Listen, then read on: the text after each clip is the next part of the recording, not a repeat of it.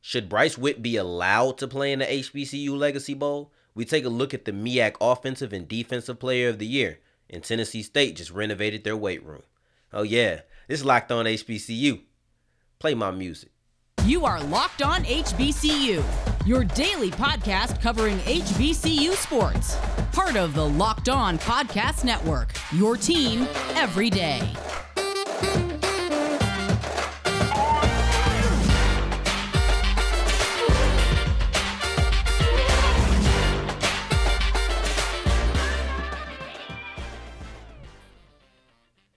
What's going on, family? Welcome back to another episode of the Locked On HBCU podcast, your number one daily one stop shop for everything HBCU athletics, Monday through Friday, part of the Locked On Podcast Network, your team every day. Thank you for making us your first listen of the day. And of course, I am your gracious host, Darian Gray, aka the Mouth of the South, a Texas Southern alum and former TSU Herald sports editor. And today's episode is going to kick off with a topic that I think is pretty interesting. It's probably the first time I've had a controversial or really an, opinion piece type of topic on here. So I'm excited to do it, honestly. I'm excited to bring it to you guys. And there's been some controversy around the eligibility or whether he should be allowed or if it's even okay, because it's going to happen. It's going to happen. But it's a question of should it happen? And that's Bryce Whitt playing in the HBCU Legacy Bowl. And because this is my first time having a controversial topic and I have an opinion on it, I don't want to be a milquetoast. And that is your word of the day. I didn't do yesterday's because I thought it was utterly ridiculous. It yesterday's word was more ridiculous than saying I'm not a milquetoast sounds. And I know that sounded ridiculous, but it was even more ridiculous. I hated the word, so I just didn't use it that day.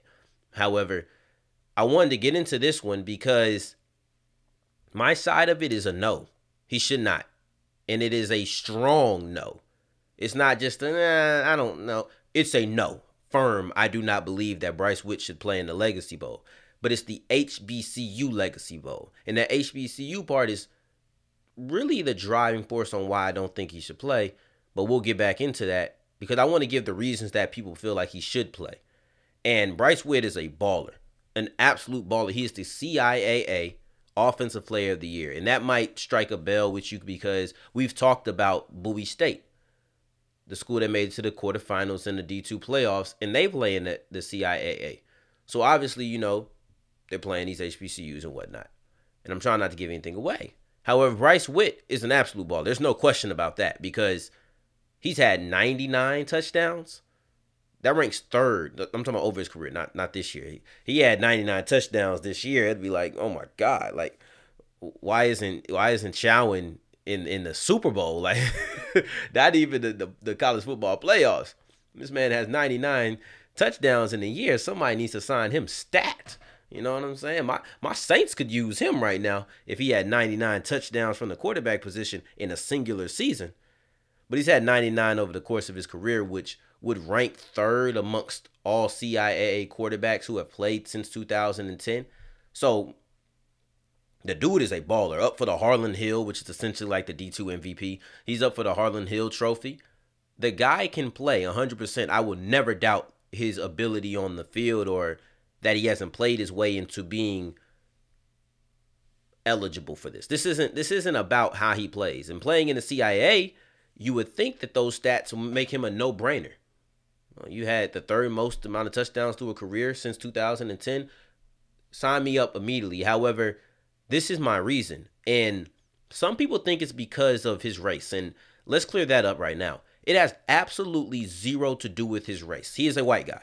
I didn't even mention this to start because I didn't feel like it was important to start. I didn't want to dilute anything. It is important within the topic, but not to start off with because that's the lead. That's what you're what you're hearing. However, he's a white guy, so yes, seeing a, a, a white quarterback out there on an HBCU Legacy Bowl might might make you double take. I'll I'll be fair, you know. I think that's that's reasonable. It might what? Oh. But you'll get over it. HBCUs are not exclusively black schools. So the HBCU Legacy Bowl does not need to be exclusively black either. I would have absolutely nothing to say if Ryan Stanley, he's not there anymore, but if Ryan Stanley, the former quarterback for Florida A&M, was in this bowl. I would have absolutely nothing to say. He's a white guy. but he plays for FAMU. Chowan, which Derek, or excuse me, Bryce Whitt plays for, is not a historically black college university. It is not. So when I look at it, it's not about the black part. It's about the black college part. So don't emphasize the B, emphasize the BC in HBCU. That's what that that's what I'm focused on. I don't care that Chowan has a either majority or near majority of black population. I think uh, black students are the majority on that pop on that campus. That doesn't matter. I, I don't care. You're not an HBCU. I don't care if you have 90% black people on your on your campus. You're not an HBCU. So it has absolutely nothing to do with with as a player. It has everything to do with the institution he's representing because I don't care if you're in the CIA, the CIAA, excuse me. You are not an HBCU. The MEAC has discussed adding schools to the conference because they only have five football teams right now. They discussed it before averaging, or excuse me, adding more teams that aren't HBCUs. They don't know if they're going to do it, but they have discussed it. So let's just hypothetically say that Alabama joins the MEAC. Should Bryce Young be able to play in the HBCU Legacy Bowl? No, he shouldn't. It's really simple. Don't, okay, Alabama's Alabama. They're going to get notice regard. Let's bring one of those, I don't know, Coastal Carolina or Kansas. I know Kansas is a Power 5 school, but anybody check for Kansas? Coastal Carolina. Should they be allowed to play in the HBCU Legacy Bowl? Should those players be allowed there? No. Because it's not about who you're affiliated with, it's about what are you? What do you represent? Are you an HBCU? If Bryce Whitt were to go into the league and became the greatest quarterback to ever play the game, talking about greatest, whoever you think your GOAT is, and he was better than that, would you say that the GOAT came from an HBCU? You wouldn't. You would not. You would not be able to because that would be a lie. Look, I went to Texas Southern. You know how many times I heard that UH is an HBCU, always from UH students. But UH is an HBCU because they were across the street and it was like family. Those are those are like cousins. And it's Kiki laughing, but they're not. They're not in an HBCU. You wouldn't be able to play there. I don't care how many black people are there. And I don't know the black percentage at, at Houston, so don't fact check that. That's not the point here. The point is, no matter how close, whether that's across the street or that's across the conference, you are not an HBCU, so you should not be able to be there. I'm going to read to you exactly what the HBCU Legacy Bowl, if you go to their website and look in the About section, this is what it's about. The HBCU Legacy Bowl, presented by the Black College Football Hall of Fame is a postseason all star game showcasing the best NFL draft eligible football players from historically black colleges and universities. It will be broadcast live on NFL Network more than a football game. The week long celebration of black culture and history will provide invaluable exposure for HBCU students. The only time that black was not accompanied by historically college and university, the only time that that happened was when talking about the culture. This is not for people who are near HBCUs. This is for HBCUs. So to put any player that is not from an HBCU in a showcase meant to shine light on players from those type of schools just does not make sense. And once again, this is not an attack at Bryce Whitt. He is a talented player and deserves to have a showcase. However, you can go get showcase elsewhere. You can go get those. This is specifically for this group of people. And no, I do not mean black. I mean HBCU students. It's very firm. He should not be allowed to be a part of a legacy bowl. Excuse me. I'll make about all of them. Let's just make a blanket statement. No players from Chowan or any other university that are within a conference with HBCUs, but are not HBCUs, none of those schools. So let's talk about Chowan. No player from Chowan should be allowed to play in a bowl to build on the legacy that he or they will never and can never be a part of. It is that simple. I don't think it's hard to understand. I'll ask you a simple question to drive it home. Should a non HBCU player play in a bowl game dedicated to HBCU teams? And I'll leave you with that thought before we go into a player that actually will be in that bowl game in Juwan Carter and we'll be talking about. Oh man, I done spoiled it for you guys. I done spoiled it for you guys. Oh well. But we'll talk about Juwan Carter and whoever the defensive player of the year out of the MEAC is as we continue on with Locked On HBCU. All right, college football fanatics, have you heard of Prize Picks? Prize Picks is daily fantasy made easy. It's something that I love, and I'm sure you will too. Prize Picks is the leader in college sports daily fantasy, offering more college football props than anyone in the world. They got players from Power Fives, mid major players, and even players you never even heard of. Maybe you might find Bryce Whitt on there, like we just discussed. We'll see. Prize Picks offers any prop that you could think of yardage, touchdowns, interceptions thrown. It does not matter. So, if you want a 100% instant deposit match up to $100, use the promo code LOCKED ON. That's L O C K E D O N. And you can pick between two to five players, do the over under projections, win 10 times the, the entry that you had. It's you versus the number, so you ain't really competing with nobody but your brain. Prize Picks to gives you mixed sports entries, so maybe you want to take the Bryce Whitt over on yards. However, you want to take the, I don't know, LeBron James under on assist. Something like that on the same ticket, you can do that. Use the award winning app, App Store, Google Play Store, wherever you get it. Get it done in 60 seconds or less. It's that easy. Make sure you go to prizepicks.com or go to the app and use the promo code locked on. That's L O C K E D O N. Prize Picks, daily fantasy made easy.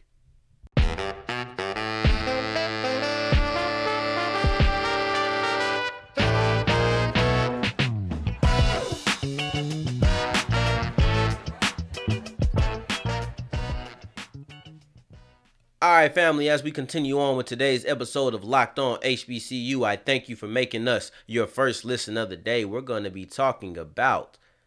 I already gave the spoiler up. That kind of happened to me earlier today when I was looking at, before I had watched um, Power Book 2. I saw a spoiler on Instagram. I was hurt. But hopefully you're not as hurt as I was because I did give a spoiler. But whatever it is, what it is. We're going to be talking about the offensive and defensive player of the years out of the SWAC. And number one, let's go ahead and get to it because said Juwan Carter out of Norfolk State, the quarterback. This guy is a no-brainer because he has been on fire all year, as expected. I don't think this was even a doubt. You look at people, who's going to be the offensive player of the year? They knew who it was. They knew it was going to be Carter because he has been an absolute stud and one of the best players in the nation. That's why it's not a question because when you have these players who are in these conferences, whether that's SWAC, MEAC, SIAC, or the SEAC, excuse me, it just sounds weird when you say it with the letters, but um, CIAA, it doesn't matter. When you have guys who transcend the conference and you start talking about within the nation, with within their subdivision, of course, and the people who within the nation are starting to ball out and they're on that level, you already know who it's going to be. So when you have a guy like Juwan Carter, he's getting FCS praise. You knew he was gonna be the offensive player of the year. There was no doubt about it. And I, I before I did the topic, I knew who was gonna be. So let's look at what he did this year in order to garner this respect. Like I said, he was already one of the best players in the country as far as FCS goes, not just within the MEAC. So if you remember a couple of weeks ago, I detailed just how prolific that Spartan offense is and how good they've been. I talked about just the rankings and reviewing the MEAC. He's the leader of that locomotive. He's the one that keeps that thing chugging, okay? And when I look at it, if you're going to be the leader of the most prolific offense within the conference, you're of course going to be the offensive player of the year. I don't and it, it was a it was a good offense. So it's not just like, oh, you're the best of the worst. No, this was a good offense. And it, that's what makes it a no-brainer. It's a quarterback league. It's a quarterback sport. And in his first year under Dawson Odums, Carter was every single bit of the player that people expected him to be.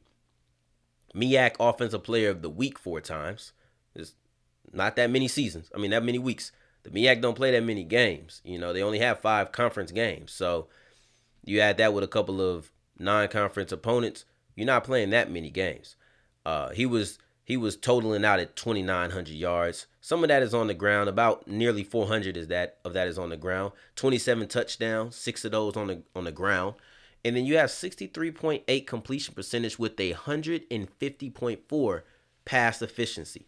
So I want to I want to point out those last two because 63.8, nearly 64, let's just round it up. 64% completion pass efficiency 150. So a lot of times you look at these quarterbacks and when you group the yards together and you group the touchdowns together, you think that well, well they they're heavy runners. Yeah, he runs a little bit and he got six touchdowns on the ground, but I did that because I just didn't feel like listing out specifically rushing and passing. But let's not get it twisted. The majority of his yards, and when I say majority, it's a no brainer, but 2,500 of his yards, of that 2,900, come through the ground. I mean, through the air. 21 of those touchdowns of the 27 come through the air. You look at the completion percentage he had, you look at the pass efficiency that he had, and it'll tell you right there that this is a good quarterback. So let's not get it twisted. Though he can run, he can also sling the rock all day, every day. And for most most of the season, he was one of the top 25 in efficiency, passing touchdowns, points responsible for, yards per completion, and yards per game. Like I said earlier when starting off talking about Mr. Carter, he is not only one of the best players within the MEAC, he is one of the best players within the whole FCS. Now let's get into one of the best players within the MEAC on the defensive side of the ball, and that is Decobie Durant, defensive player of the year, defensive back out of South Carolina State, and he made his biggest statement of the year when he intercepted two passes against Clemson. And those are the type of games that you want to put your best foot forward because – yeah, there's scouts who aren't going to look at the South Carolina State versus Norfolk game. There's just going to be guys who miss you there. However, there's going to be a whole lot of scouts who are watching every single Clemson game. It's not about looking for Clemson facing South Carolina State, but they're watching every single Clemson game. Maybe they want to see my guy DJ Ubi. Maybe they want to see Justin Ross. You know, those players are are always going to be looked at. So when you have a chance to go against one of these teams, oh yeah, you got to show out because it's a it's a level of competition that scouts look at as oh you can play with the big boys. So when Durant gets two interceptions against the big boys, now it's a really big deal. And the first one was it was cool because he was able to show it was a tip screen pass and he was able to show how he could react and quickly show or quickly react I should say to a tip pass that's fairly up in the in the line of scrimmage and he can run up and get underneath it and catch it. But his second one was the one that I liked because it showed his ability to track the ball downfield on a deep pass. This was on the backup quarterback. However, looking at the skill set, that's what's important. And that skill set, he caught it over the shoulder. You would have thought he was a receiver. You would have thought he was the receiver and it was intended for him because it was that silky of a catch. It was a truthfully impressive thing. And you would have thought that after having a two interception performance on that kind of stage, that these other quarterbacks would stop testing them, but it didn't happen. It just did not happen. For some reason, people still thought it was sweet, still tried to test them, and they paid for it. Um, he only added one more interception on a year to his total, ending him with three, and he was still top in the in the MEAC second, I believe, in the MEAC in interceptions. However, when they kept going at him, it wasn't like if he's not picking it off, he's catching it. This is the guy who had 14 passes defensed. So you coming his way, you not you not getting many completions. A true lockdown corner for South Carolina State. And these skill sets that I'm telling you about are the reason why you'll be seeing him in the East West Shrine game. But before we even see him there, we'll be seeing him in the Celebration Bowl, which is South Carolina State versus Jackson State, and something that we'll really get into next week as we prepare for the game going forward. But as we continue with today's episode of Locked On HBCU, we're going to be talking about the new weight room and why I think it's kind of a bigger deal than some who are farther away would really recognize. And I'm going to tell you why that is. But first, I want to tell you about Bet Online because Bet Online has you covered all season with more props, more odds, more lines than ever before because football season's getting into the playoffs. Maybe you want to maybe you want to get a little bet on Jackson State versus South Carolina State. Put your money down. Who you got? You got Deion Sanders. You got the MEAC coach of the year. Coach of the year versus coach of the year. BetOnline remains your number one spot for all the sports action this season. You can go to the desktop, or if you're on your phone, like I know you probably listen to this podcast right now, go ahead and go to the mobile website and sign up today and receive your 50% welcome bonus on the first deposit. Just use the promo code LOCKED ON. Make sure you use that. That's L O C K E D O N to receive your bonus. You can do basketball, football, NHL, I don't care if it's UFC or boxing. Maybe you want to put your money on Tank this weekend or last weekend that just passed, and you got a lot of money out of that. Or if you just want to play some casino games, that's cool too. Don't wait to take advantage of all the amazing offers available in this 2021 season. BetOnline is the fastest and easiest way to bet all of your favorite sports. BetOnline, where the game starts. It's the holiday season, so grab the protein bar that tastes just like a candy bar and even better than some of them.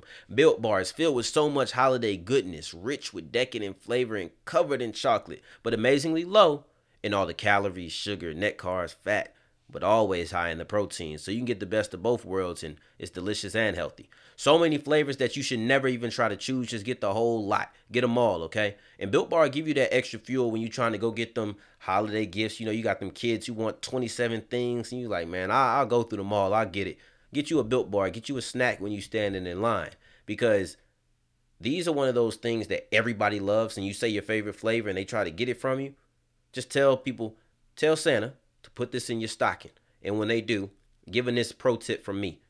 Use the built bar and dip it into a piping hot cup of hot chocolate and it'll melt it. It'll give the beverage a little bit of flavor, all of that good stuff. And if you like those marshmallowy treats, get you a built bar puff. They're light, fluffy, marshmallowy through and through, got different flavors covered in chocolate, but still that protein that you know you gotta have. So go to built.com, use the promo code LOCKED15 to get 15% off your offer. That's go to built.com, use the promo code LOCKED15 for 15% off your offer.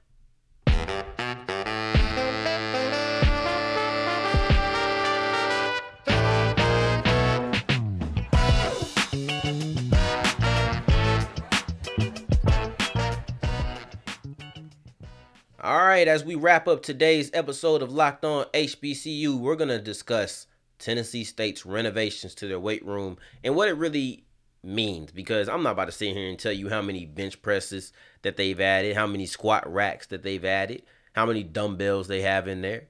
I'm not about to do that and give you a whole itinerary of what's in their weight room. That's not what we're here to discuss. That's you can go look at that on pictures. But what I am here to discuss is just how important it is because when Eddie George came in, he said his first objective was to do a full evaluation of the football program and identify its needs.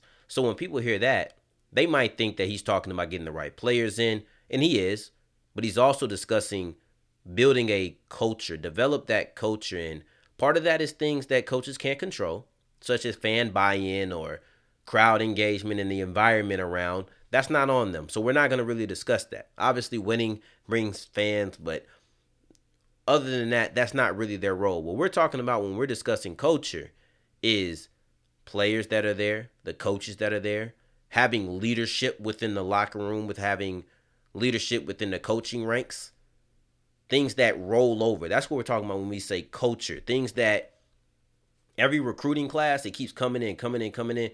That's what you get. Things that help you recruit because this is who Tennessee Tennessee State is. That's who that's what culture is. That's who we are, right? And one one part of that is the preparation that goes into the week. The facilities, the weight room. It's those type of things and trust me, I know about funding for HBCUs being limited because I went to I went to a school and the softball team they couldn't have nowhere to practice that was by the campus, let alone on the campus. They couldn't play at a stadium of their own. They had to play at a baseball diamond that was part of a bigger park. You know, and I I know they didn't they hated that. They absolutely hated that. I, I spoke to them and they hated that. So I understand that funding is limited and it'll show at facilities. And it's one thing when you're in the SWAC or the MEAC or the CIA or the SEAC, everybody has these struggles. So it's one thing when when that's the case because you're kind of within like a bubble or like I don't know how to explain it, but it's weird because you're amongst a pack and everybody's struggling with the same things, the same restrictions, the same lack of funding. So it's different. But understand that these schools want to be able to compete with the best of the best within the FCS. So when you want to compete within the FCS, you're going to be going up against people who are well funded. North Dakota State is well funded. Texas Southern is not. And it's one of those things that it's no fault of the players, it just is what it is. So now imagine you're one of those schools like North Carolina A&T is now since they've left the MEAC or Tennessee State is. You deal with this on a weekly basis. They don't have that bubble, so they're competing with teams with better facilities year round. And I'm not trying to say it's an end all be all, but it is a disadvantage. And that's the reason that Tennessee State has renovated their weight room. It's a big deal because now it's kind of like you're narrowing the competitive gap, so to speak, and leveling the playing field.